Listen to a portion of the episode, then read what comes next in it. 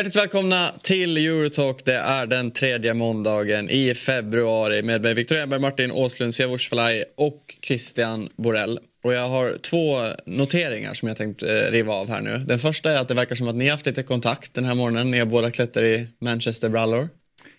Ehm, som, eh, det, Soffan. na, nej, inte alls. Utan, eh, alltså, nu säger inte jag att du är inte journalist och Martin är inte journalist. Men Nej, det är jag inte heller. Som journalist så har man manchesterbyxor. Liksom. Det är inte svårare än så, Nej. faktiskt. Ja, det är så. För att? För att det är så. Det går tillbaka till de här Gonzo-tiderna antar jag. Då är de för unga för att... Ja, men, men det är ändå det är någonting. Det är, en, det är en grej. Eller varit en grej. Eller? Det var väl en grej. Eller det, det, det pratas om som att, det, men inte fan vet jag. Det, där är jag ju fortfarande ganska ung och fräsch. Så att, eh, Ja. Nej, men det finns väl andra anledningar också. Det är ju sköna till exempel. Men, eh, men eh, journalister bör ha Manchester, ja. Okej, intressant. Och sen också eh, min andra notering är att du, du, man har inte sett dig så mycket på Twitter i helgen. Jag vet inte om det fanns en tweet. Vad, har det varit en lugn helg eller har du bara liksom tagit paus Nej. skärmtiden eller? Nej, men dels jobbade jag ju hela lördagen. Det var ju en lång jävla lördagsjobbdag. lång jobbade faktiskt, vi var ju där vid 11 så jag jobbade ju faktiskt i 10 timmar. Och sen igår jobbade jag också. Men sen så utöver det så har jag haft ungdomsfotbollsmatcher. Och så har det varit två fester också. En- Jag har hört om att det, var det en 50-årsfest? Exakt i fredags. Ja. Det är den åldern man, bör, man är nu med. ja. Starkt ändå att vara på 50-årsfest på fredag, jobba lördag, söndag. Ja, det, gör, det klarar inte så alla ungdomar. Och det, Nej. är, och det är nu på måndag som det har kommit ifall. Nej, va? Det- Ja, precis. Nej men nej, nej och absolut eh, lite senare, lite mindre städat eh, från min sida. Alltså, att det var många andra som var mycket mer, mer ostädade är rimligt. Men jag skulle jobba så jag skulle egentligen tänkte jag varit hem tidigare. Men det var en gammal lagkompis från AIK-tiden och vi var typ träffat spelare där som jag inte sett på 10-15 år. Liksom. Ja. Så det var, det var roligt. Så det var kanske därför. Jag har inte ens tänkt, jag, jag har ju liksom ingen planlagd twittrande riktigt. Utan det är ju lite när jag kommer över och, Ja, det var kul om du hade ett team som skrev. ja, exakt. Men jag skriver ju ofta på studs mellan någonting också. Därför är jag korrläser aldrig. Utan bara skriver. Det, det är liksom, det är så för mig Twitter ska vara. Jag tycker inte att det ska vara, det ska vara ett instant moment.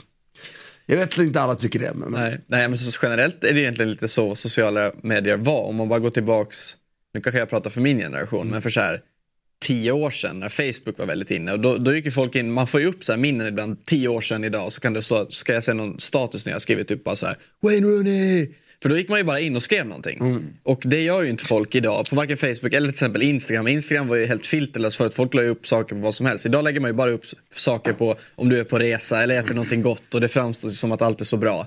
Men Twitter däremot, där blir det en liten annan grej faktiskt. Där, Äh. där skickar man ju bara upp saker. Ja. Eller många gör det. Där kommer sanningen. Ja, kanske det. Alltså nu är jag ju en äldre generation, eh, uppenbart. Eh, liksom när man närmar sig 50 här nu. Men, men, liksom, men jag bara undrar, Twitter, är- Twitter blir ju, har ju blivit, det blir ju lite, lite sämre klimat, samtalsklimat har blivit sämre för varje år som går. Men det är fortfarande ett av få ställen man kan få information på tycker jag. Alltså, nu kan inte jag TikTok alls, men det jag ser barnen gör så är det ju väldigt mycket information, men nästan allting är ju rolighetsvinklat. Alltså det, vad, vad, den yngre generationen, de läser ju inte Twitter antar jag, eller? De, de, det är en ganska intressant grej att de, eh, Google Googles sökmotor, liksom, de är ju rädda för att den ska dö ut för att de söker på TikTok. Ja. Så de liksom så här, vart ska jag käka i Stockholm?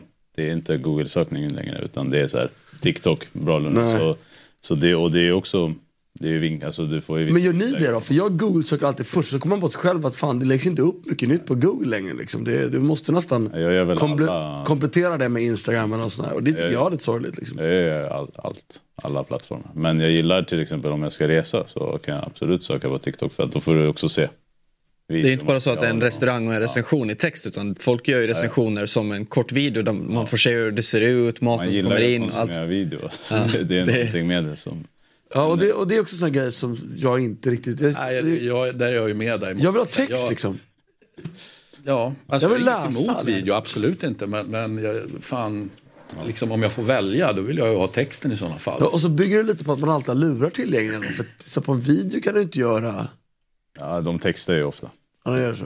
Ja. Eller alltså, så här, jag TikTok är jag ju aldrig på. jag tycker jag- alla, alla som jobbar bra med video textar allt. Det ska ni veta. Det kan Dobb också ta med sig, så ni vet det. Ja, men vi Det, textar. det tar mycket tid, det tar mycket En resurser. säker källa att de gör tänkte jag Ja. precis säga. Exakt. Alla, alla videor ska alltid, och det ska man också då tänka på för att det finns vissa som eh, inte hör. Mm. Till exempel. Så Så alla ska kunna konsumera video. Den stora matchen spelades i Manchester mellan Manchester City och Chelsea i lördags kväll. Och då är min fråga, är det här eh, Chelsea som man såg nu, kanske framförallt i första halvleken, är det egentligen Chelseas nivå? Eller överpresterar Nej, man? det är inte Chelseas nivå. Nej. Det är, vadå, vi har ju sett det här tio gånger, nej det har vi inte gjort, men fem gånger under säsongen. Att Chelsea är uppe. De möttes ju och spelade 4-4 på Stamford Bridge också. Eller? Den matchen var ju på ett sätt inte helt olik. Alltså, det var också ett Chelsea som spelade bitvis och brut- väldigt, väldigt bra. Så att det, det är väl också så att, att, att när det blir matcher som blir individuell kvalitet så finns det ju individuell kvalitet i Chelsea. Men nej, det, det, är, um, det här var de borde kunna vara hela tiden. Men det är det ju inte, det vet vi ju. Jag vet inte, liksom, vi pratade om det i studion då. Andra halvlek mot Liverpool i första matchen var de ju så här bra. Så att man, "Uff, jävlar så här tidigt med, med Pochettino. Fan det här är ju spännande att det kan vara så bra direkt. Och sen har det bara varit så här hela säsongen. Och det, nej, för mig är det tränaren.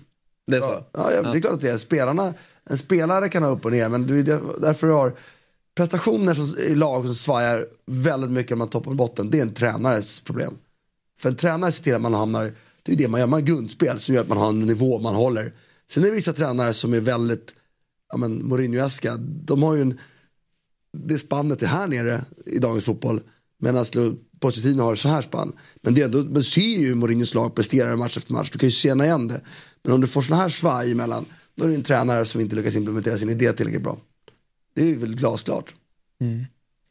Och det är en jäkla kul match att se på. Alltså. Ja. Jag, jag tycker om den här typen av match. Alltså. Jag också. Jag tycker den är jäkligt trevlig. Och sen så... Vi ser för få såna här matcher idag. Ja, ja, men- För att de flesta är så jävla taktiska Ja, då. ja, alltså det blir lite, lite kaos. Men eh, någonting, alltså med City, det är två nollor senaste 14 matcherna. Eh, sen så tycker jag förra säsongen i slutet där så var de jäkligt bra på att försvara ytor och liksom vara bra utan boll. Nu känns det som att fan, det räcker med en jävligt snabb spelare på topp. Och då kan du liksom skapa problem för, för City. Och alltså Chelsea har ju ett par, alltså Sterling Jackson i alla fall.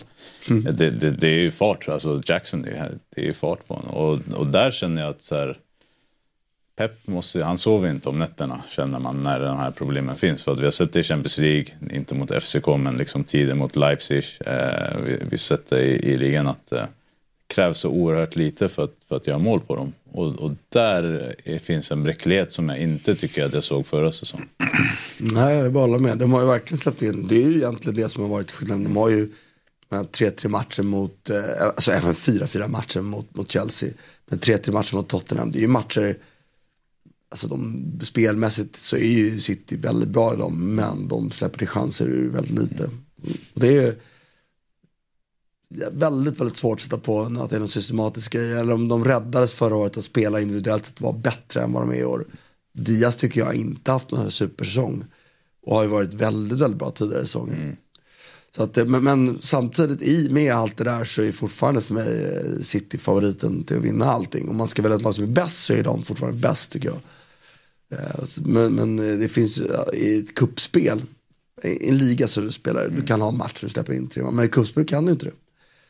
Och det finns ju absolut lag som har snabba spelare. Och Jackson är, jag blir galen på honom ändå. Liksom, han kan inte spela nia, det, det, det, går inte. Det är ju en del av problematiken tycker jag. Liksom, jag fattar nyttan av honom men du måste hitta något annat sätt för han bränner ju touchen med det där friläge. Alltså, Ja, den är ingen vidare. Och han har inte Sterlings-höjden då. För Sterling tappar ju också någon boll. Det var offside i i och för sig då, men det var också en touch när han trillade rätt ner till Ederson. Men Sterling har ju ändå en höjd emellanåt. Och även om han inte är lika bra nu som han var i början av säsongen så är det fortfarande han gör ju ändå saker rätt emellanåt. Sen med Jackson, jag fattar, det är ju sjukt nyttig spelare. Han löper på allt. Eh, jobbig som fan att möta och allt sånt. Men, men fan, det är inte läge att spela in en Kunku istället liksom. Eh, Det som jag gillar med Sterling också, eh, två matcher mot City, två mål. Man måste visa.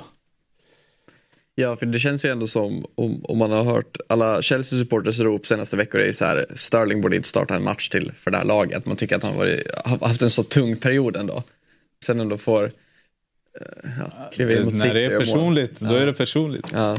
Tror, du, det- tror du det är personligt för honom då? Alltså, Mer än att det är hans gamla klubb? Jag, jag tror absolut att han kan tända till extra eller ha agget i sig. Alltså, inte agg, men alltså att det är så här, nu jäklar är det City, då måste jag ändå visa att, ja. Ja, han verkar ju en jävla Rice Education feeling ändå, det får man ju säga. Sen är ju ändå det stora i den här matchen, det är ju att Haaland är så ineffektiv. För att Mm. sätter han liksom hälften av det han gjorde förra årets effektivitet så gör han två mål den här matchen.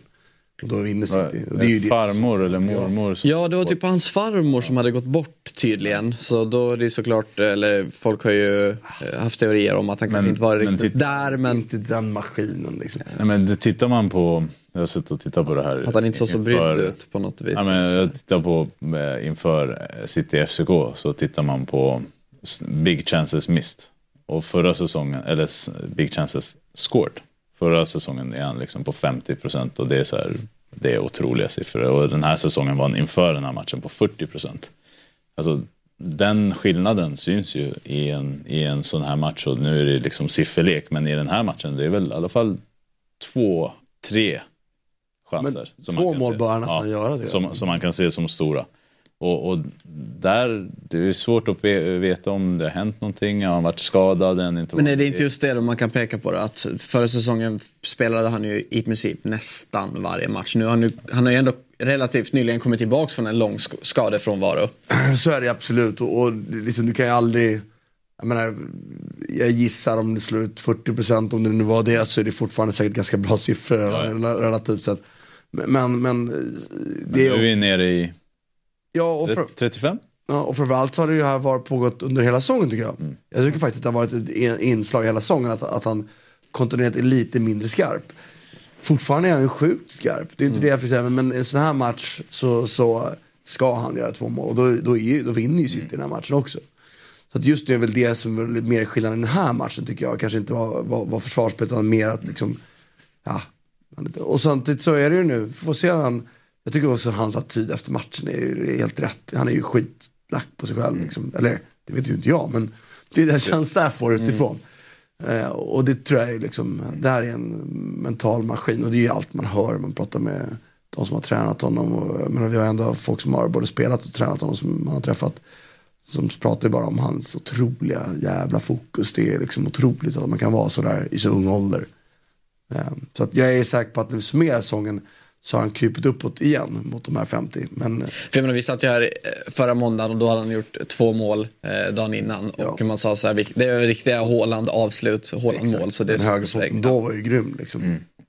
Men det, men det är väl det som det är, det, men det, det är väl det som är skillnaden. Att, alltså, så här, ja, han gjorde det den matchen och sen så gjorde han det matchen efter och så matchen efter. Nu är det ändå två matcher, alltså FCK och den här då, där han faktiskt inte är där vi är vana att se honom. Och, sen, alltså, är du en spelare som bygger hela karriären på mål, det kommer snacket när du inte gör Och det spelar ingen roll om det är en match eller om det är två matcher. Alltså, det, det är tyvärr så det är. Sen så, jag tycker liksom, han gör sin nytta ändå, men Alltså sett till hur han spelar i spelet när han inte gör mål, då kommer vi diskutera det för att han då det inte så jäkla bra som mycket. andra. Alltså, eh, alltså, nu vet jag att man då kan jag hoppa till olika tillfällen här och, och liksom hoppar man bakom kommer man inte upp lika högt. Men om du tittar skillnaden i höjd, alltså, det är ju ett atletiskt monster. Hade det varit den här matchen förra han gjorde något försök med bicyklet. Ja, det var den här. Ja, alltså, han kom, Eller var det, nej, det var mot FCK. Nej, det, var mot FCK ja, han hänger så höjden. högt. Ja.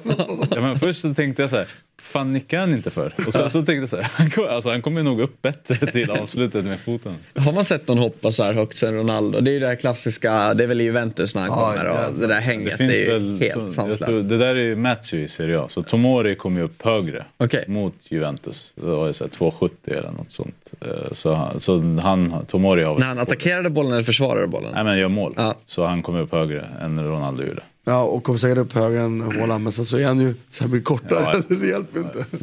Och väger eh, 10 kilo mindre. Nej, det där är en bäst faktiskt. Men, men nej, det ska bli kul att se, för jag tror att han bara kommer... Ja.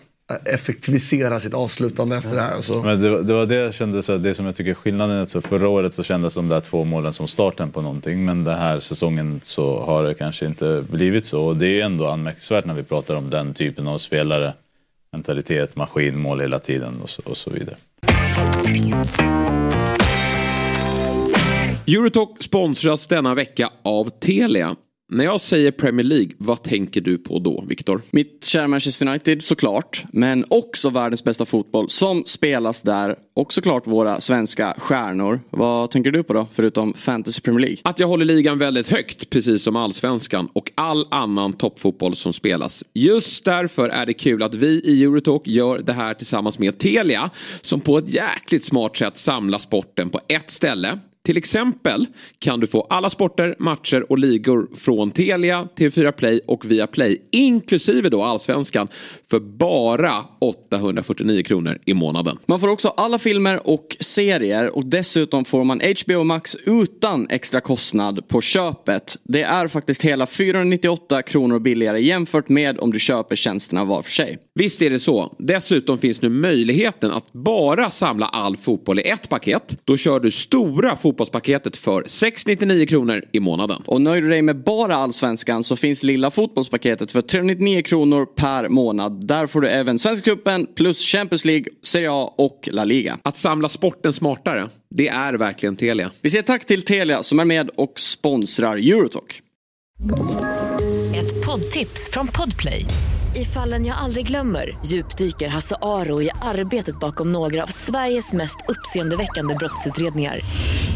Går vi in med hemlig telefonavlyssning och, och då upplever vi att vi får en total förändring av hans beteende. Vad är det som händer nu? Vem är det som läcker?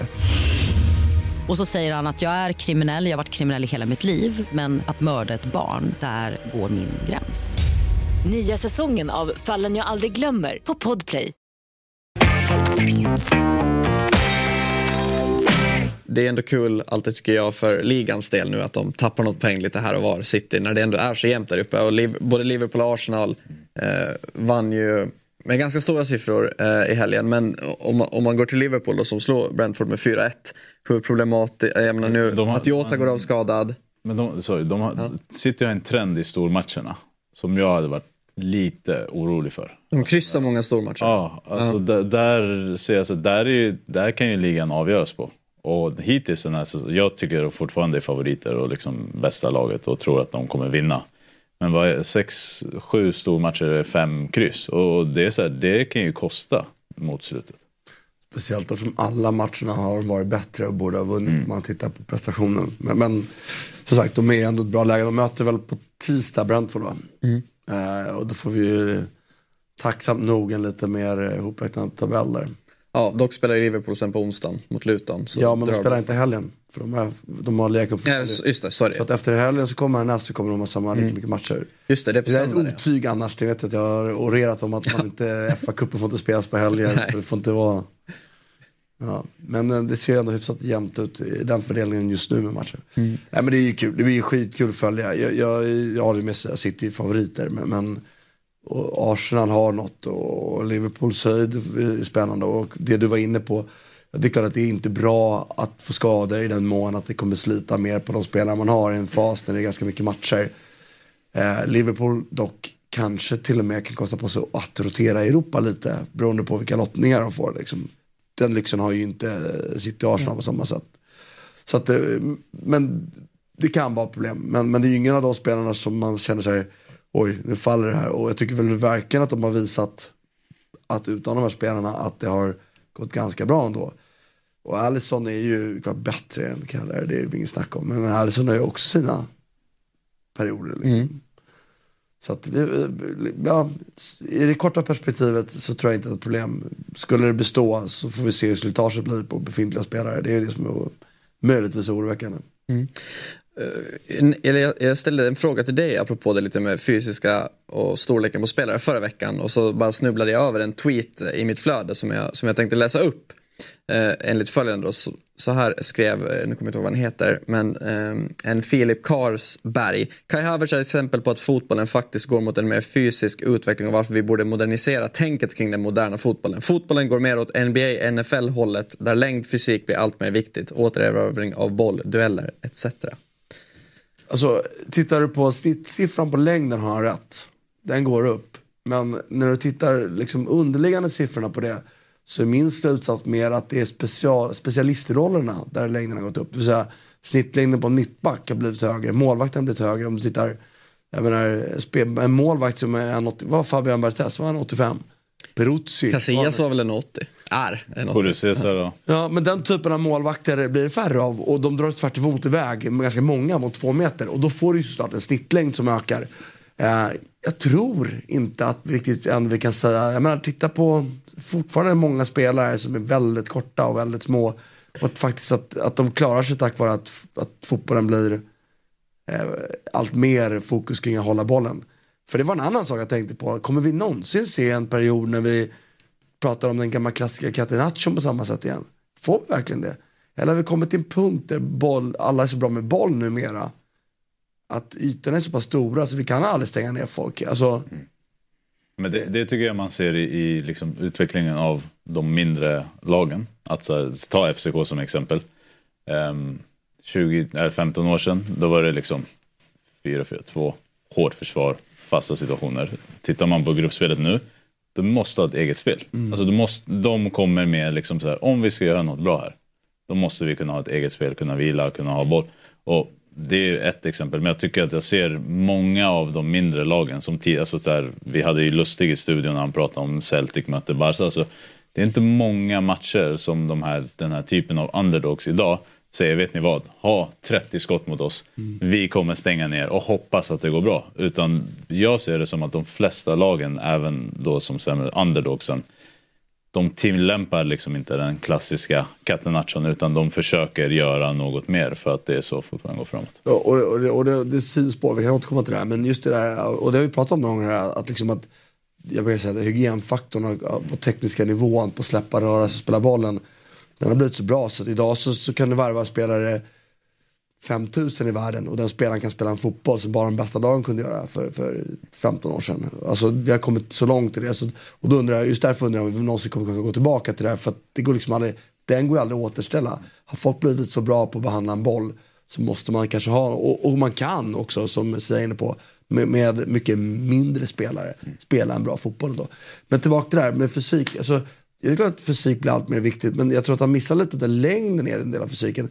Fysik är ju också det här hur rapp man är första fem meterna, hur snabb man är när man vänder sig om, hur många sprints man kan göra och det har ju mindre att göra.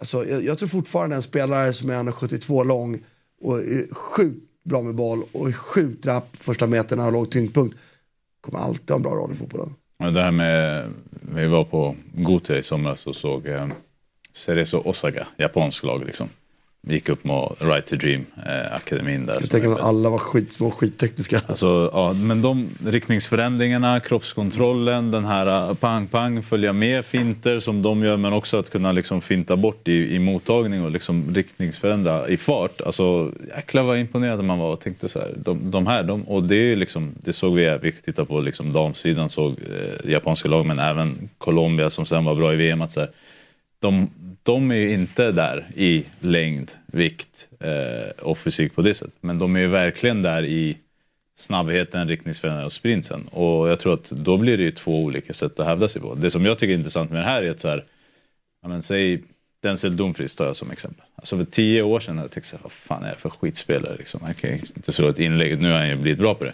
Men där har vi en spelare som jag säger så här, vet du vad? 190 centimeter Fysik, längd, storlek, tyngd. Defensiven, ingen kommer förbi honom. Offensiven kommer upp på, andra, alltså på bortre stolpen. För tio år sedan hade jag tyckt att den här spelaren har ingenting i Inter att göra. Idag så tycker jag, vet du vad, han är helt perfekt där han är. Och den typen av spelare som kommer med det och som kan ge dig det i 90 minuter. Det gör ju också att han liksom när han möter Theo Hernandez tar ut honom. Och, och, där tror jag att så här, det är ju viktigt idag för spel. Alltså det är ju viktigt också för Inter hur de värvar och sånt att ha den typen av spelare. Och faktum att eh, rent, rent tittar du snittlängd så ökar den i fotbollen. den gör det. Men, men mestadels faktiskt för att liksom, de här specialistrollerna blir mycket större. Du hade svårt att hitta en mittback som var 1,94 lång och var duktig och snabb och rörlig för 15 år sedan. Idag är ju det en mittback under 1,90 som inte, som, som, alltså, som de flesta är över 1,90 och snabba rörliga är de bästa lagen. Och det får ju såklart snittlinjen att gå upp. Men hur lång är, hur lång är Jota? Typ? Joe Jota? Ja. 1,78 kanske? Alltså, alltså den, den nu blev, alltså på tal om skadorna och allt det där och fysik och allt det där. Har, jag tycker där har du en, för mig, favoritspelare som egentligen inte har något av, av det där. Ja, jag menar det finns alltid plats för det där ändå. Och liksom, eh, fotboll, och i synnerhet eftersom vi pratar just om att bollen blir så viktig att hålla. Så att, kan du göra små riktningsförändringar, du kommer behöva de här spelarna som kan se till att du håller i bollen. Liksom. Och det spelar liksom, Kai Havertz kommer aldrig kunna pressa tre små nu, det här låter ju sjukt rasist, men tre små japaner på en yta som släpper bollen och rör sig. För de ändrar riktning tio gånger, det hinner inte han med. Däremot så har han ju andra saker som inte de kan stoppa. Alltså, det är ju faktiskt, jag- utesluter inte att fotbollen såklart också blir till slut eh, en, en sport där en fysisk profil blir viktigare än en annan. Men, men historiskt sett har vi ju klarat oss ganska bra från det, vilket vi är helt unika på. Men, men Havertz, Havertz är väl tekniskt bra? Alltså så här, bättre än många eller? Alltså han, sen har ju han den här kombinationen med sin storlek och sånt. Men jag tycker sen när jag ser, alltså så här, Nu är det ju också ett 5-0 mål han gör, men det är jäkligt snyggt när han tullar honom. Ja, alltså, Ja, verkligen. jag, jag tycker så här, det är anmärkningsvärt att Arsenal vinner med 5-0 och han, man känner sig inte att han har gjort något speciellt så. Men jag tycker den, för mig, vi var väl inne på det i något annat program jag var med. Jag tycker han är underbar. Alltså, jag tycker han har allt. Och sen så andra undrar jag varför han är- håller på att vara mittfältare och Han sånt är där. taktiskt smart framförallt. Jag har sett honom som nia. Du får storlek, du får ett felvänt spel som är ja, topp, toppklass. Eh, han är polito på italienska. Alltså han, han har en polerad teknik. Eh, så, så jag tycker han har mycket. Liksom. Han är, var exakt 1,78 Jota. Är det? Ja, jag. det det var en ren gissning. ja, jag trodde han var lite kortare. Det känns ofta så tycker jag också, för han känns ju ändå som en liten spelare på plan. Det känns ändå, jag menar, tänk ändå, då är han ändå 10 cm längre än vad Messi är. Det är ju sjukt. Men det, det är lite synd. Eller är Messi verkligen 1,68? Han är väl 1,70 eller 71? Är han det då? Ja. Maradona var väl 1,68? Ja, kanske. Det är lite synd för Liverpool att de har så mycket skador dock. Det måste jag säga. Även om nu Salah kommer tillbaka och det kanske tar ut Jotas skada. Men Alltså jag tror ju att... eh, 1,69. Jag, jag gillar Jota mer, men jag tror att eh, Klopp gillar Diaz, Nunez mer. Men sen, Han har ju varit jäkligt bra nu Jota. Och jag menar, han kommer ju också tillbaka från en skada, var det vid årsskiftet ungefär. Och ändå klivit fram nu i Salas frånvaro. Nu går ju Salah tillbaka, men nu ryktades det som att han också kanske eventuellt det är så jävla, problem det med någon typiskt eller vad det var. att eh, man har bara snackat om ja men Salah är borta, nu måste Jota hålla upp nivån. Och så, och så gör han ju det. Mm. Och så när Salah är tillbaka, skadad direkt. Ja, verkligen. ja, det är bättre det än att de har gått sönder samtidigt. Ja, men alltså, men det, det, det är så här, fotbollen jobbar på mysteriska sätt. Ja. Exakt, för mängden skador och timingen skador. Det är. Ja, det, mystiska det, sätt att jobba på. Kenilworth Road då? aldrig Luton? varit. Nej, det var... Så det var kul att se ändå. Ja, men eh, Luton 1, Manchester United 2. De har ändå rubbat på eh, väldigt många av eh, storlagen eller topplagen i ligan. Luton. Sen kanske de inte har kommit ifrån med poäng i allt för många matcherna men de har ju faktiskt stått upp väldigt bra Exakt. i enormt många eh, matcher. Och här är väl, alltså du brukar ändå prata om det, det lag som oftast har eh, possession över en match brukar ju oftast vinna. Men Över här, tid, Ja, ja. över tid då. I, i, här, matchen så här var det ju faktiskt så att det är ändå ett Luton som har bollinnehavet mot Manchester United. Sen jag, jag såg expected goals var ju Manchester Uniteds ganska mycket högre. Det Jag tror det var- var upp över tre och jag tror Luton låg på Ja, en. vad vad är det för tjänst då? Det låter som att det är någon av de här hemmastickade... Ja, kan, alltså, anta, antagligen inte lika bra uh, tjänst som du har, men du får väl kolla upp det då under tiden. Men eh, jag, det är så här. Jag känner ändå att du köper i en viss sorts matchbild när du leder med 1-0 och 2-0 så tidigt. Alltså så här, de tar ledningen så, då finns det ingen anledning för dem att, alltså så som jag säger. Men eh, det är ett stort misstag där, första målet. Men det säger också någonting om vad Höjlund är i för form och stim och Men, och det, sånt har ju alltid varit bra tycker jag. Skalle, att Går på alltid, allt. alltid Ja, man ser ju ändå hur han sticker Ja. tidigt. Alltså när han lägger den här tempoväxlingen när han börjar löpa. En, Ja, Inte jag, jag tror må, det finns många spelare som bara hade lunkat där framme Nej, och tänkt och- att det här kommer inte leda till en chans. Och det är väl det han har varit i Atalanta. Nu är inte Wisecat offentliga, eh, officiella. Men Wisecat har Luton Town 2-11, Manchester United 2-2.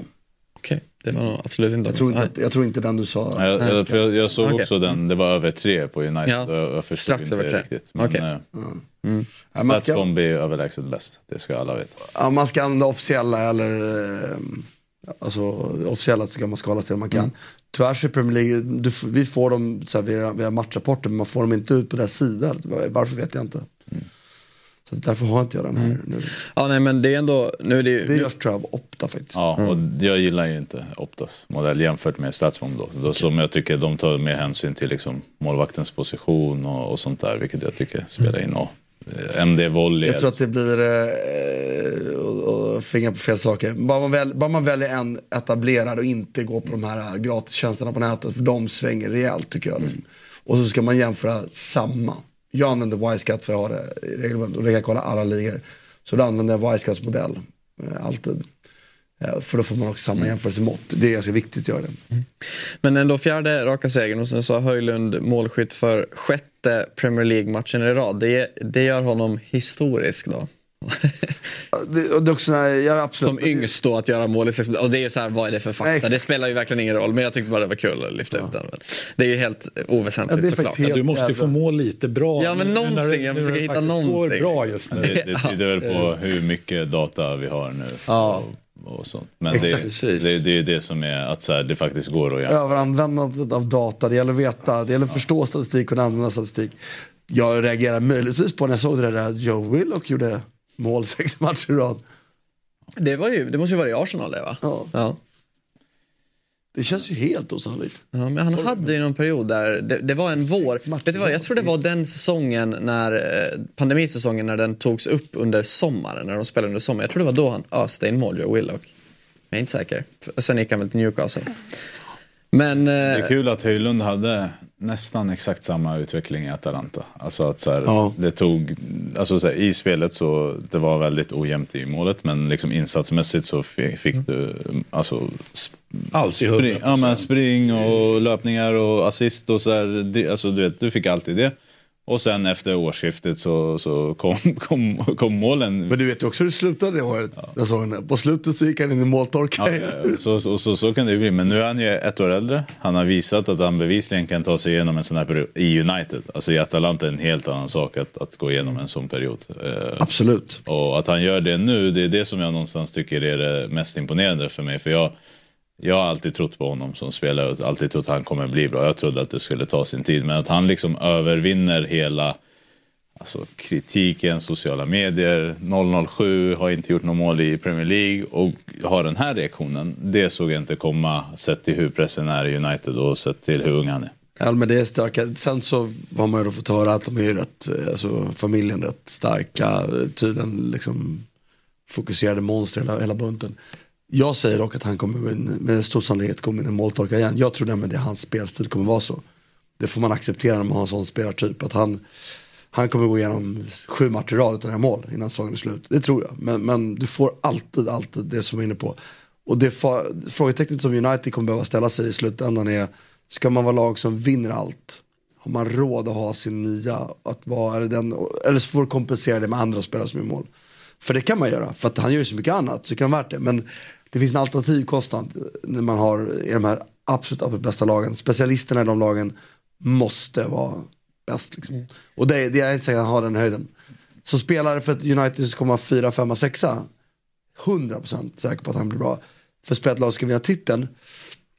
Jag vet faktiskt inte.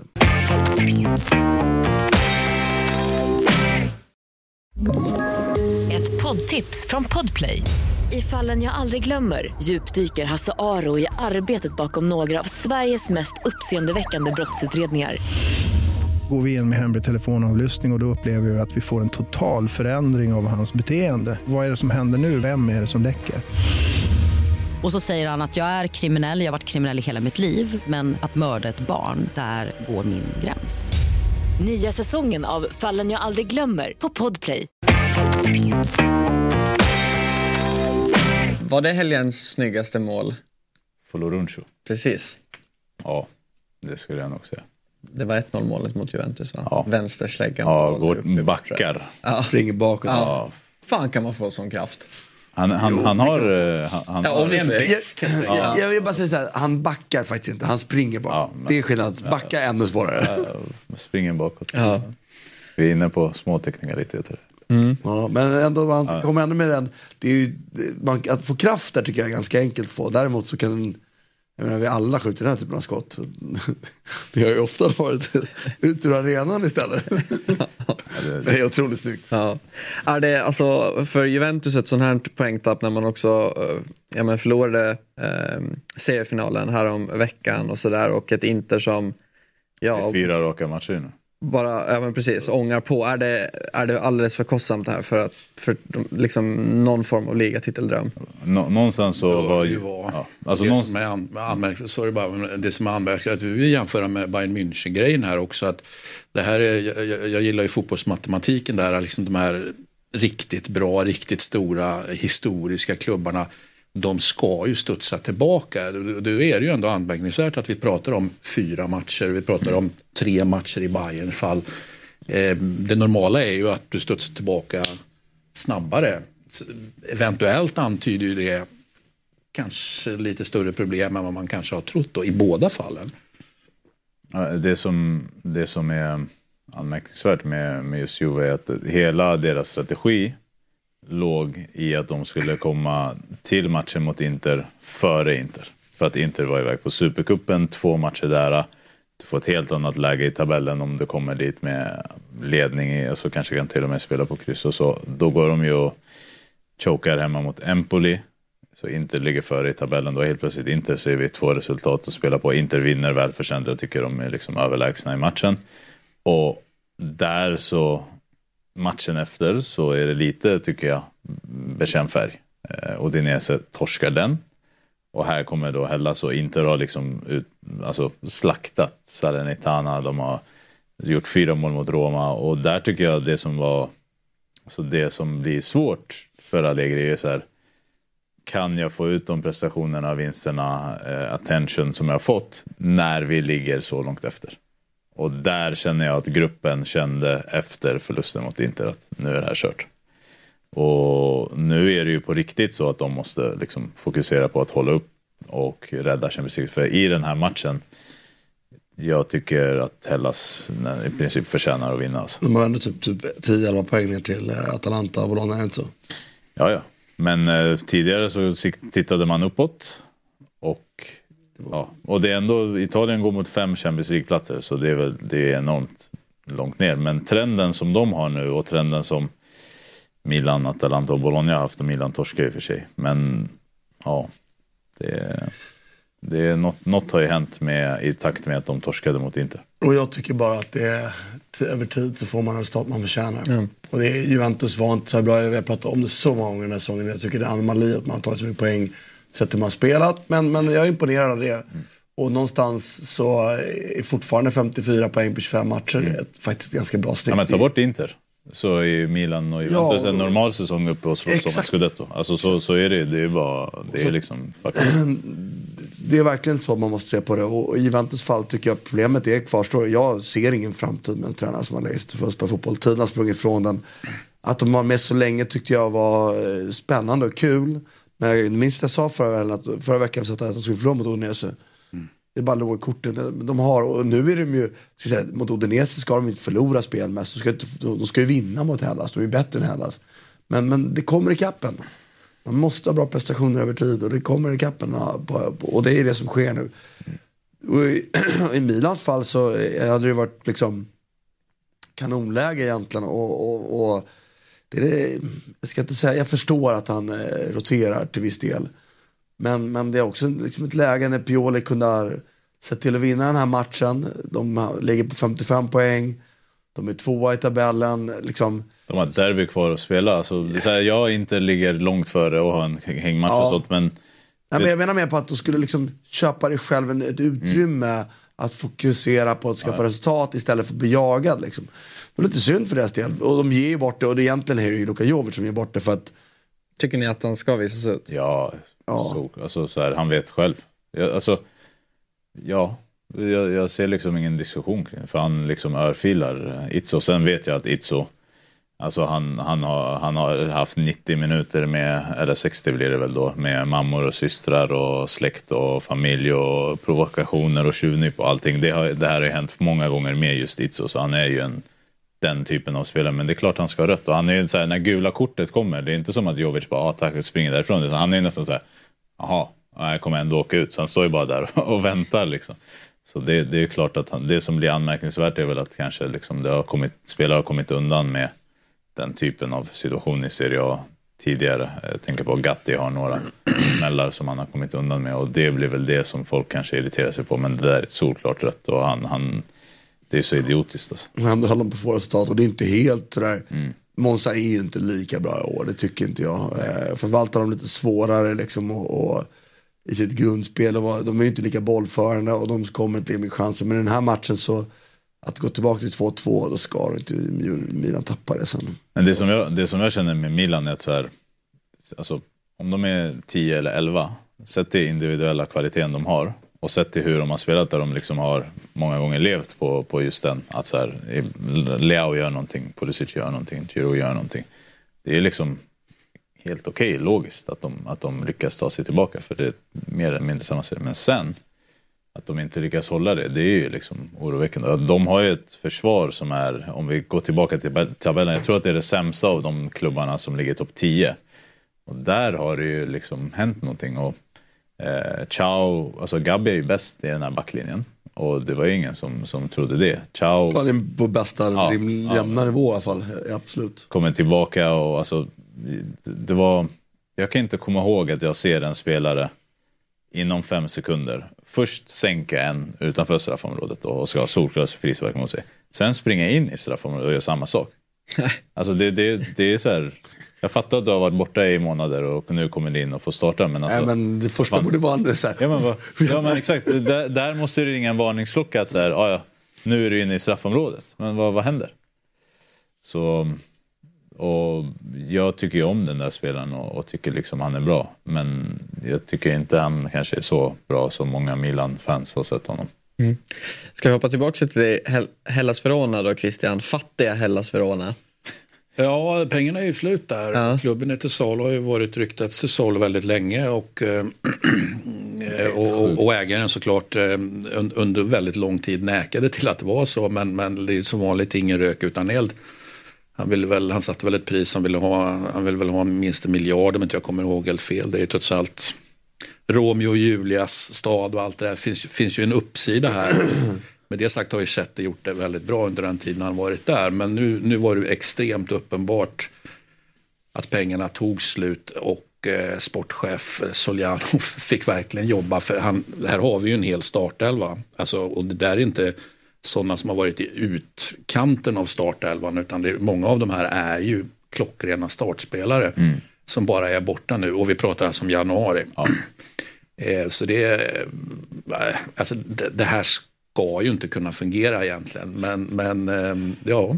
De det, förlorar ju inte. Nej, men alltså, det är ju, alltså, de, de har gjort på det här bra prestation mot Inter. De tar poäng mot Juve. Det, det, är, faktiskt, det är faktiskt otroligt. för att så det är inte bara bra spelare de har tappat i liksom Hien och, och så vidare utan det är också ledartyper liksom i, i Faraoni. Engonge som, alltså han gör ju mål i Napoli, han är ju faktiskt bra där. Judic är en skön spelare. Ha. tid har han kommit in ja. faktiskt. Ja, alltså, han, han, han, är ju värt att prata om faktiskt. Ja. Jag måste, han kom ju förra januari mm. till Hellas. Och det var ju samma, alltså, jag, jag, jag, jag tittar mycket på honom och bara, bara liksom säger fan, jag bara känner, du, du, du, är, du är, är, hur skolad är du egentligen? Jag bara tycker han gör han gör massa konstiga grejer tycker jag. Går alltid på avslut. Det blir liksom, och vill alltid ha boll, vill, vill alltid vara involverad. Väldigt på liksom. Men, samma. men ändå så tittar man på, på, på statsen Hellas i fjol. Ja, det blev nio mål i alla fall. Då. Det är bra. Ehm, eh, eller slutet på förra, början på det här. Och så, eh, han, han verkar vara så obrydd. Mm. Menar, han, han, han gör mål Ja, det är en riktigt jobbig jävel i omklädningsrummet fattar man ju. För att han, han tror ju så hårt på sig själv så klockorna stannar. så det står härliga till. Mm. Men jag menar bara med den självklarheten han går in. menar, han, var ju, han var ju såklart en chansning förra, förra mm. januari. Ja, lik förbannat så, så gör han mål i sin andra match. Och så flyttar han till ett Napoli som ju också liksom lider, eh, kanske på samma sätt som, Mm. som Hellas gjorde förra.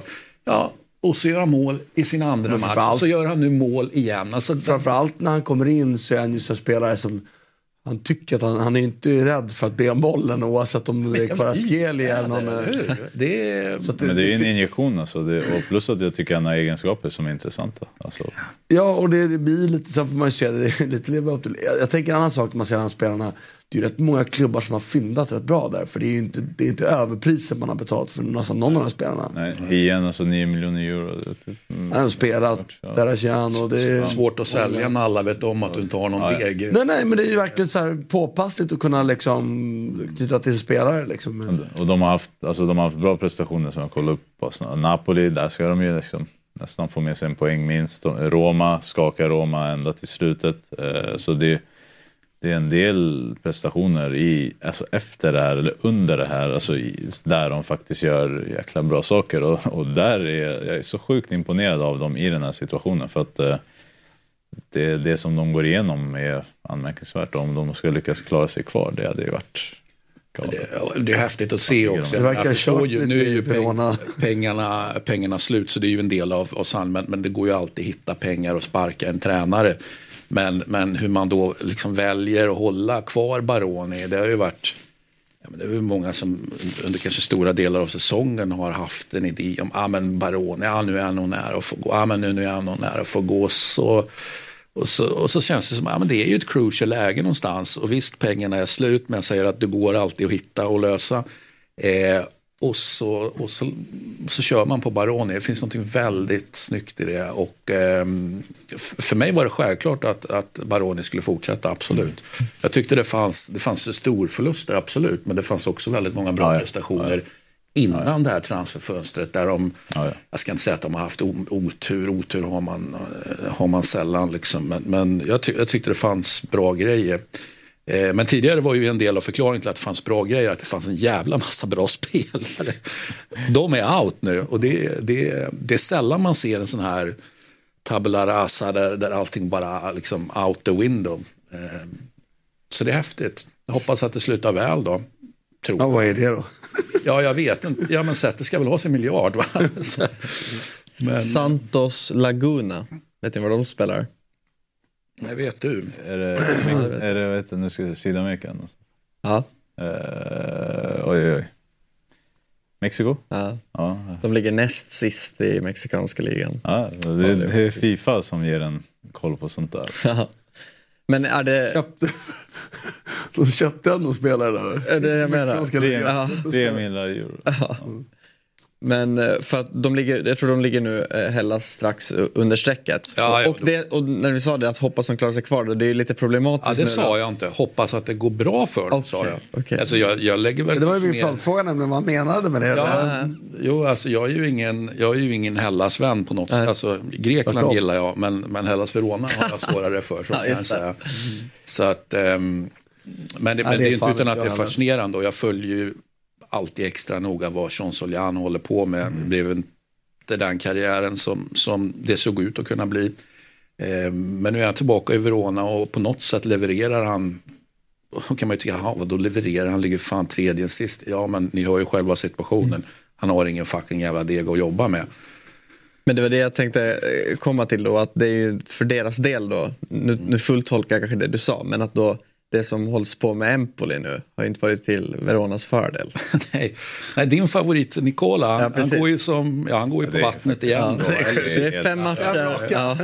Är så-. Inte fem raka segrar då, men fem raka utan, utan förlust. Man kan, det är som man får prata Framförallt den där vinsten mot Salernitana den där fredagen, den var jävligt viktig. Alltså. Och så tittar du på, på oavgjort eh, mot Fiorentina, oavgjort mot Juve eh, och så har vi mer oavgjort mot Genoa. Det är, ju, det är, det är bra motstånd. Genoa är bättre än vad många tror. Det, Och så två segrar på det. Så att, men eh, tittar man de fem innan, fyra förluster, en oavgjord.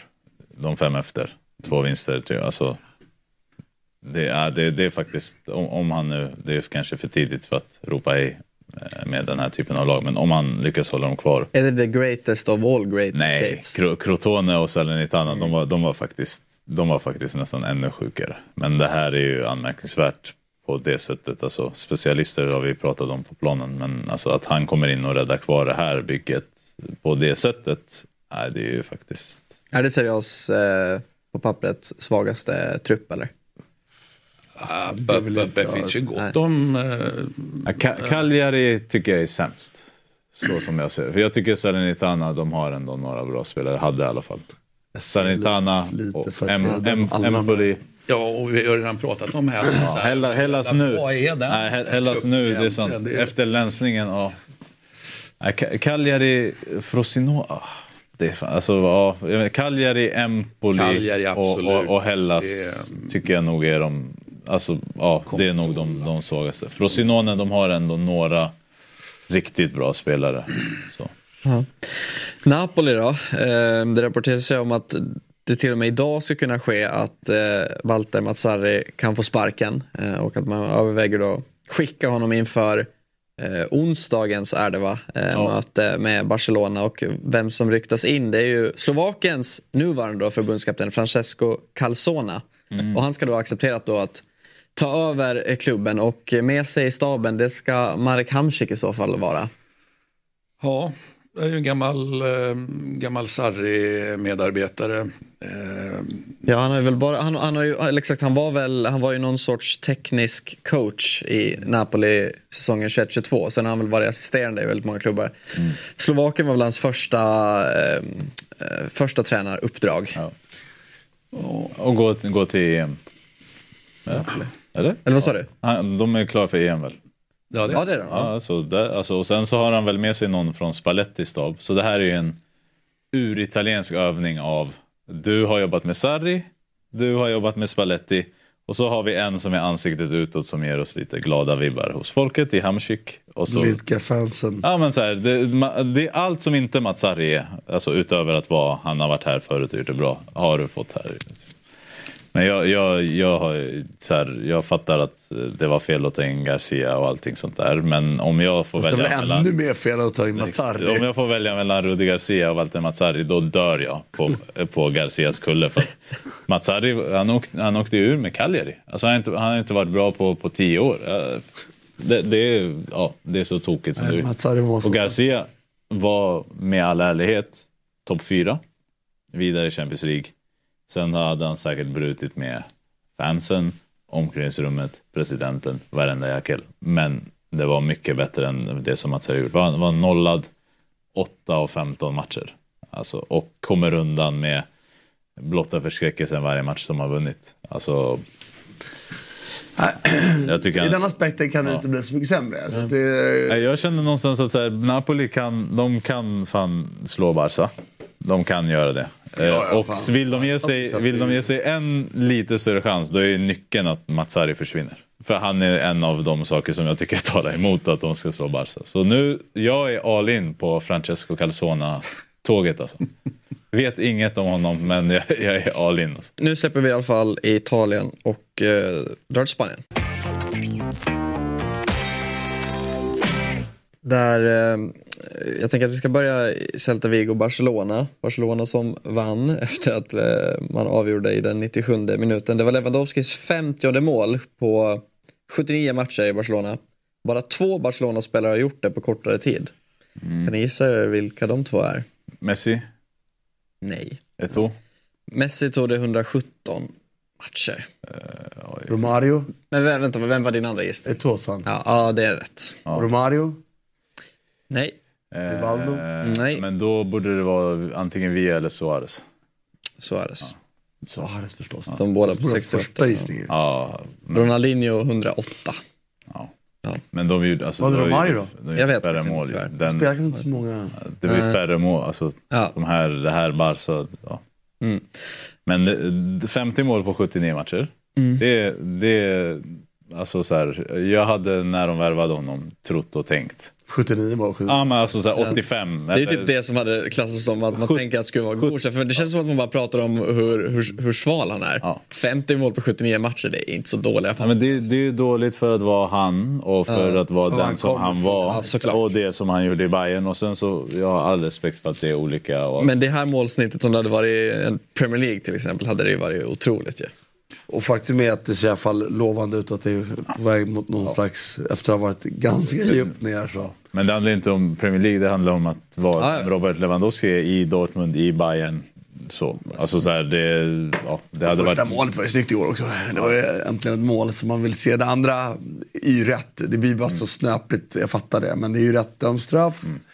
Det, är, det är rätt att den går om. Men eh, ja, jag fattar att Celta Vigo-supportrar var vansinniga. Liksom. Men han, han, han har försökt göra den där touchen och det där avslutet hela säsongen känns det som. Och så har den flugit för långt eller flugit hit eller avslutet har blivit illa. Det här är faktiskt en av de första gångerna på ganska länge som jag känner att det där är Lewandowski. Det här är liksom den som vi känner igen. Och där har man ju sett i matcherna att så här, han tar emot med alltså i hans skalle så är det mottag, skott, mål, jag går och firar. Men du vet, det, det bara blir inte så. Det här var ju så här, en, en tillbaka. Är han den som han var? Och det kanske han inte är, men det var i alla fall en, ett, ett hopp om det sett till målet han gör. Och sen så tror jag Starfelt alltså. Han hamnar långt efter på den där touchen. Och på tal om liksom riktningsförändringar och fysik. På, alltså Starfelt har ju bra fysik så. Men snabbheten i den riktningsförändringen. Det är såklart absolut högsta klass på det som Lewandowski gör. Men... Eh, det finns Du är orolig låter det som. Nej men det, jag menar, så här, Men jag fattar vad du menar. Alltså, att, att, så här, Avslutsläget är ju inte Ja, heller, nej. jag menar hur många spelare i världen är det farligt för ens där? Nej, liksom? exakt. men det är så här, jag, jag tycker på tal, när vi pratar om fysik, när vi pr pratar om så, Starfelt är väl den traditionella fysiska mittbacken som egentligen har allt, men just i den där riktningsförändringen, där går det lite för snabbt för det som kanske svenska mittbackar eh, är redo för. Jag har verkligen tyckt att det känns som att, eh, alltså att Barcelona nästan varje omgång avgör matcherna sent. Så jag kollade upp nu i ligaspelet när man har gjort mål då är 80 plus, 80 kanske lite tidigt men ändå.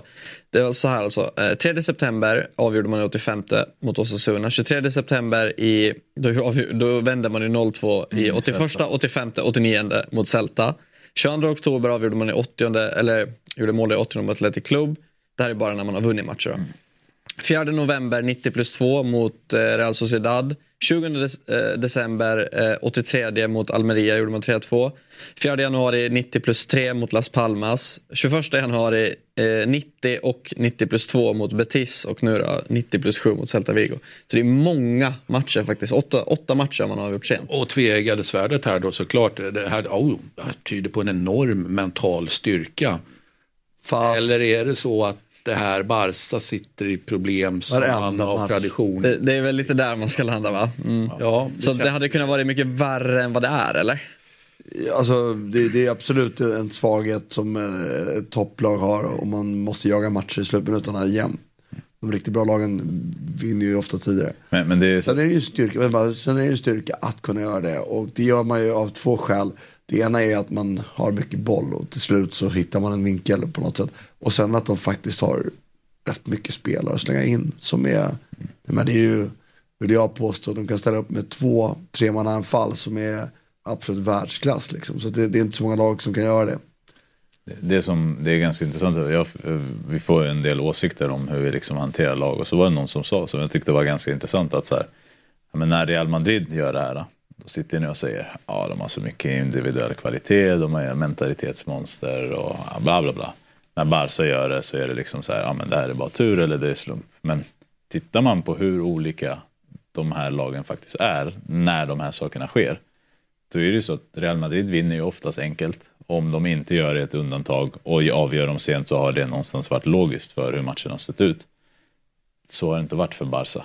Alltså jag tycker Real Sociedad-matchen där borta på land, det är, det är ett bra exempel där det är Real Sociedad dominerar från början till slut och missar chans efter chans efter chans och Barca sticker upp. Och ja, det som jag tycker någonstans, jag har tyckt om.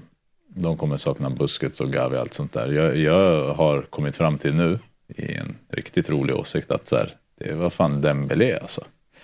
För att de har ingen spelare i det här laget som har speed, som kan trycka ner en backlinje, som kan göra att du måste försvara med fem, sex, sju, åtta man. Alla lag de möter kommer att känna sig, vet ni vad? Skicka upp folket, vi kan göra mål. Så jag har landat i att Dembélé förra säsongen och nu ser jag Dembélé i PSG också. han gjorde jäkligt mycket som han inte fick cred för. Sen så saknar de såklart Busquets också och Gavi också och så vidare. Men Alltså, jag, jag håller ju inte med så att han, inte, han var så jävla otillgänglig över tid. Så, så han var ju aldrig sjuk. Men jag håller däremot med precis det att han är en extrem XG-skapare. Det var ju... Det är ju ser ju PSG nu också. Ja, är det Marcelo som inte gillar honom alls? Ja. Ja, nej, men, Han har lurat en hel fotbollsvärld. men jag tycker att han är, jag håller med om att det är en extrem, alltså det han, är, han har ju extrema spetsegenskaper att ta sig till målchanser. Det pratar vi om alla världsbollen. Så det håller jag med om. Däremot så var ju problemet med honom i Barca var att det var ju för mycket perioder när han inte var med eller skador. Så för att Sen Xavi tog över.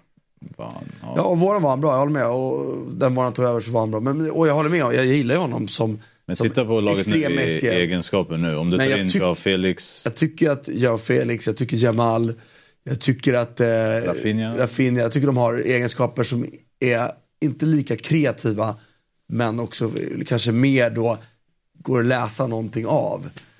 Så att jag, jag, men jag jag håller med, vissa matcher, när, men det är också det, är också det som är liksom ett tecken på svagheten i Chaves Barcelona. Systematiskt skapar man inte, man är inte tillräckligt bra på att spela sig till gemensamt. För det är ju det Dembélés svaghet är. Att du kan inte lita på vad du får av honom. Så du kan inte använda honom på samma sätt i spelmönster som du kan göra med Jamal, Joao Felix eller någon annan. Men varför är man beroende av Dembélé så mycket? Jo, därför att det här saknas ju någonting.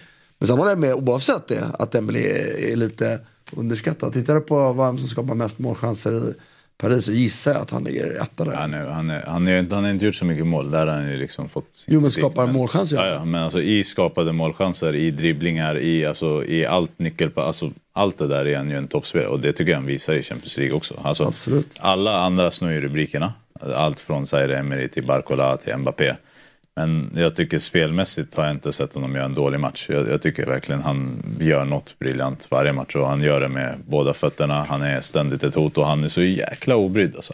Det spelar ingen roll om han har missat en dribbling eller missat ett mål eller gjort något dåligt. Nästa, det, då är det ju på och kör igen och jag tycker det där är en jäkla underskattad egenskap. Men jag tittar på den här elvan, jag tittar på det här laget så känner jag att så här, även när de leder, de har noll liksom chans egentligen att kanske bara smälla upp en långboll på en snabb jävel som kan göra något på egen hand. Nu ska ju inte det vara Barca sätt att Nej, spela. men det kanske så- de, alltså förra säsongen så har de ju det. Jag vet, alltså, och det var i- väl lite det ja. som inte var problem. Nej, jag tycker, men jag håller med om att det här laget är ju, och, och, det, det får ut för lite och, och även om man skulle ju vinna mot Celta Vigo, jag tycker det var rättvist att man vann så.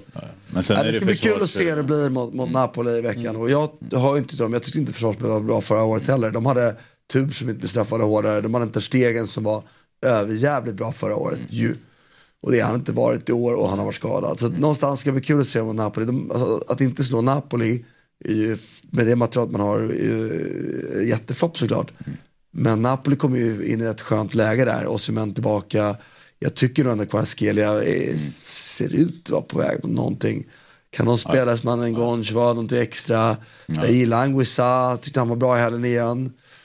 Det finns ändå någonting. Napoli skulle kunna skrälla och Napoli kommer dit och har inget tryck på sig överhuvudtaget. Nej, men jag, jag, det är något med Barcas försvar som har just den där grejen att så här, varje anfall kan de släppa in ett mål. Och det, jag, jag, tittar på, alltså jag tittar på de Jong de här matcherna. Han är jäkligt spelskicklig, han är jäkligt trevlig att se på. Men nästan varje mål så är han där och antingen lunkar runt eller så vänder han en rygg eller så tar han inte en tackling och man blir bara så här. Vad, vad gör du? Vad händer? Och där är jag så just det att de tappar, alltså Gavi var för mig det här lagets hjärta och själ. Alltså den spelare som 1,60 eller 1,65 hög men fan vad han smällde på, fan vad han tacklades, fan vad jobbig han var. Om Real Madrid-spelarna stod och snackade så snackade han dubbelt så mycket. Alltså hela den där grejen. Och så tittar jag på de här och det är bara finlirare och jag tänker bara så här. Gavi, alltså var han så bra? Var han så viktig? Men när man tittar på liksom försvarsspelet kollektivt och egentligen de individuella spelarna också. Alltså, det är ju grå hår varje match. Alltså, det, det hade jag hållit på Barca, jag hade gråtit mig till sömns varje match i princip sett till vad de liksom bjuder på i Du är, för, du är för ung för att förstå vad Barcelona, Barcelona, just det du beskriver är Barcelona. Har man hållit Barcelona sedan 80-talet i alla fall så har det alltid varit så att offensivt kan allt hända, defensivt kan allt hända. Problemet för mig är ju inte det. det är ju också, jag hade önskat att det varit bättre och det är ju perioder har det varit bättre för att de har haft några spelare som har varit otroliga.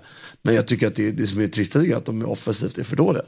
Jag tycker att laget inte är i närheten så bra som det borde vara. Och det gamla traditionella Barca-spelet som ändå var, alltså de ägde ju kontrollerade matcher på ett sätt som, ja, fan. Men kon kontrollen är ju, alltså, så- samt, de skapar fler chanser än förra säsongen. De gör fler mål än förra säsongen. Med det Eh, laget så vore en och, skam var och samtidigt så tycker jag att så här, Lewandowski har inte levererat som han kanske borde. Lamine Yamal är jätteduktig, jätte, alltså grym sådär, men han är ju inte en 15, 20, 25 målspelare.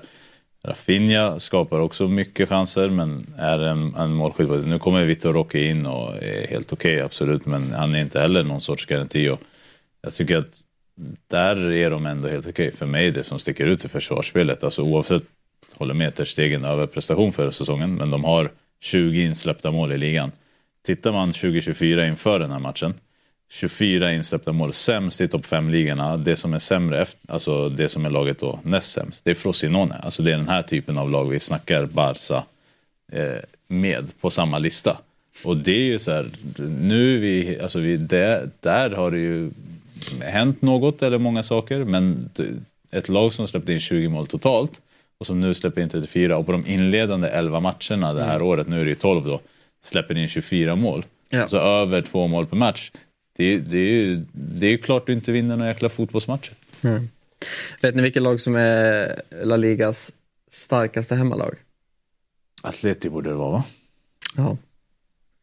Det är det. De är, de har, de har inte förlorat, de har kryssat en match. Annars Ja, och, då, och det var så här första Getafe, gången på 3-3. 26 eller 27 matcher de inte vann. Ja, det var någonting sånt. Åtta ligger de på bortaplan i den här tabellen.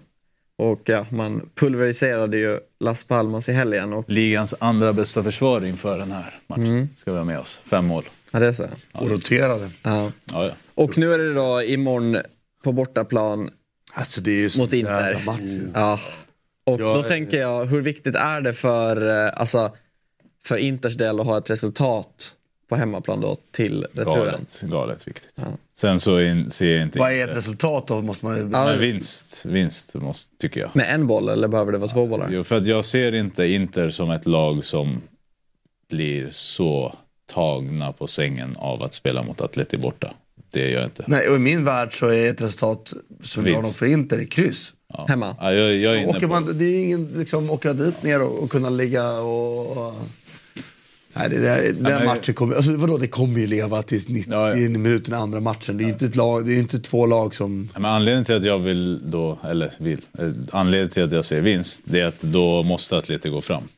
För att eh, är det ett kryss, då är jag ganska säker på att, att ingen kommer gå fram. Ibland- undrar man om det inte är bättre att möta Atleti när de inte måste gå fram. Nej men de är ju jäkligt bra framåt. Det som är att så här, Inter är otroligt bra när de får kontra. Så jag, jag ser det som att Inter måste vinna, eh, eller måste, Inter vinner de hemma. Då har de gett sig ett jäkligt bra läge. För att Atleti måste gå framåt. Inter är riktigt vassa på kontringarna. Och så som Thuram är nu Ja. så känns han ju nästan ostoppbar. För att honom kan du inte stoppa med bra försvarsspel ens ibland. För att jävla monster liksom. Alltså, Ja, men han känns ju ändå som att så här, Lautaro, jag tycker det är en otrolig fotbollsspelare. Men missförstå mig rätt då, men, men det är ändå en spelare vars egenskaper man kan stoppa i en match. Men har Thuram en match, han är 1,90 van, tre lång Fem. och är snabb och stark. Och som han spelar just nu, alltså, då kan du ju springa med. Alltså, då gör du ju bra försvarsspel, men du klarar ändå inte av att stoppa honom för att han är sånt jävla monster. Det är skillnaden menar jag. Där Lautaro är en bättre fotbollsspelare. Men... Vad är det nu? Han har ju gjort 20 ligamål för tredje säsongen i rad, Lautaro. Ja. ja, ja. Det är ganska starka papper. Han är, Alltså, fotbollsspelare är han ju komplettare såklart. Men... Ja. Jag tyckte det var kul med Atleti i den här matchen. Att så här, när man, man tänker kanske inte på vilka spelare som, som faktiskt saknas eh, i den här Jo, elvan. Från tänker man. Ja, Griezmann, alltså, Griezmann Morata som har... Morata, sen har du, nu ska vi se, alltså, de har Rodrigo Riquelme som kanske inte får spela så mycket nu på, på mittfältet. De har Rodrigo de Paul. Eh, Men frågan är om det är så här lag man kommer ställa upp lite mer. För att det här är, alltså, Llorente Korea på topp, det är ingen dum matchning att ha borta mot Inter. Det är ju två rätt bra omställningsspelare. jag tror de, Llorente antingen är på mittfält eller backlinjen. Jo, det tror jag också. Sen- Men håll med om tanken att ha dem på topp i en sån match när Inter kanske ändå vill spela boll. Och, för Men det vill ju ändå Inter. Det var det jag satt och filade lite på när jag här, kollade.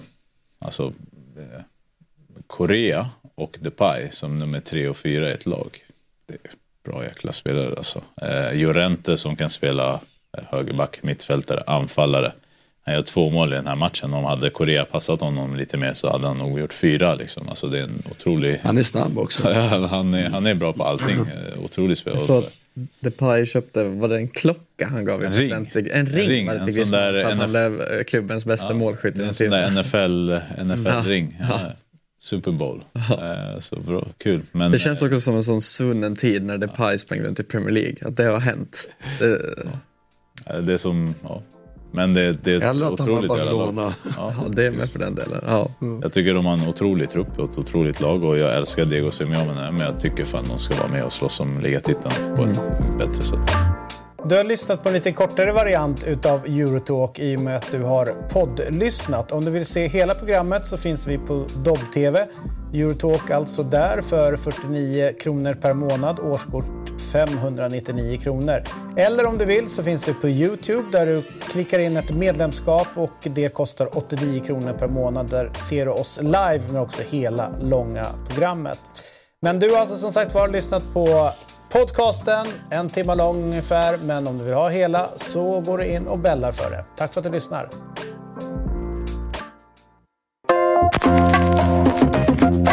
Ett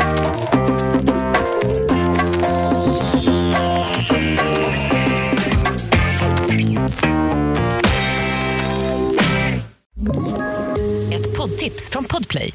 I podden Något Kaiko garanterar östgötarna Brutti och jag, Davva, dig en stor dos skratt.